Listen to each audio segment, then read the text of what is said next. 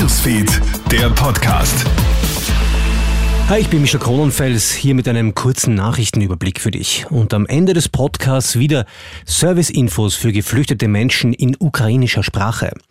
Neues gibt's im Fall der Jugendlichen, die am Mittwoch versucht haben, ein 16-jähriges Mädchen in Linz zu vergewaltigen. Die Burschen zwischen 14 und 15 Jahren wurden nun offiziell in U-Haft genommen.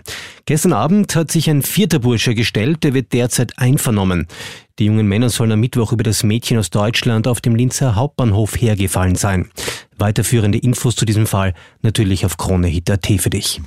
Zur aktuellen Corona-Lage. Erstmals seit Mitte Jänner geht die Zahl der Corona-Neuinfektionen stark zurück. Erstmals seit 18. Jänner haben sich weniger als 20.000 Menschen mit dem Virus infiziert. Gleichzeitig bleibt aber die Zahl der Menschen hoch, die mit dem Virus gestorben sind. Innerhalb der letzten 24 Stunden waren es 52.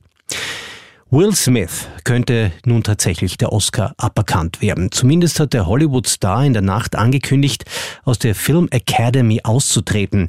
In seinem Statement schreibt er auch, dass er alle weiteren Konsequenzen mittragen würde.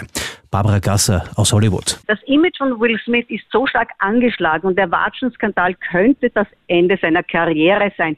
Der Schaden, den Will Smith sich selbst und den Oscars zugefügt hat, der ist auf jeden Fall irreparabel, von historischer einmaliger Dimension und zukünftige Oscarverleihungen werden sicherlich im Schatten der Ereignisse der 94. Oscars stehen. Danke, Barbara Gasser. Und jetzt noch wichtige Infos von unserem Kollegen Anton Kotov in ukrainischer Sprache. Доброго дня. Мене звуть Антон Котов, і я інформую вас у нашому подкасті новин з щоденними порадами щодо вашого перебування в Австрії українською мовою.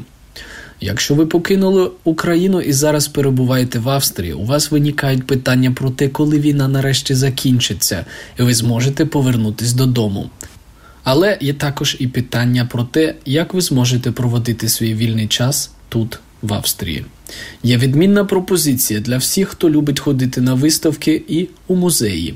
Всі федеральні музеї та Австрійська національна бібліотека тепер безкоштовні для всіх біженців з України.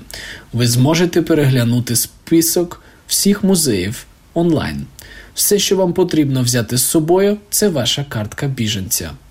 Бажаю вам багато сил i laskavo prosimo w Austrię. Soweit aktuelle Infos kompakt zusammengefasst für dich im Krone Hit Newsfeed Podcast. Den nächsten gibt's heute Abend. Krone Hit Newsfeed, der Podcast.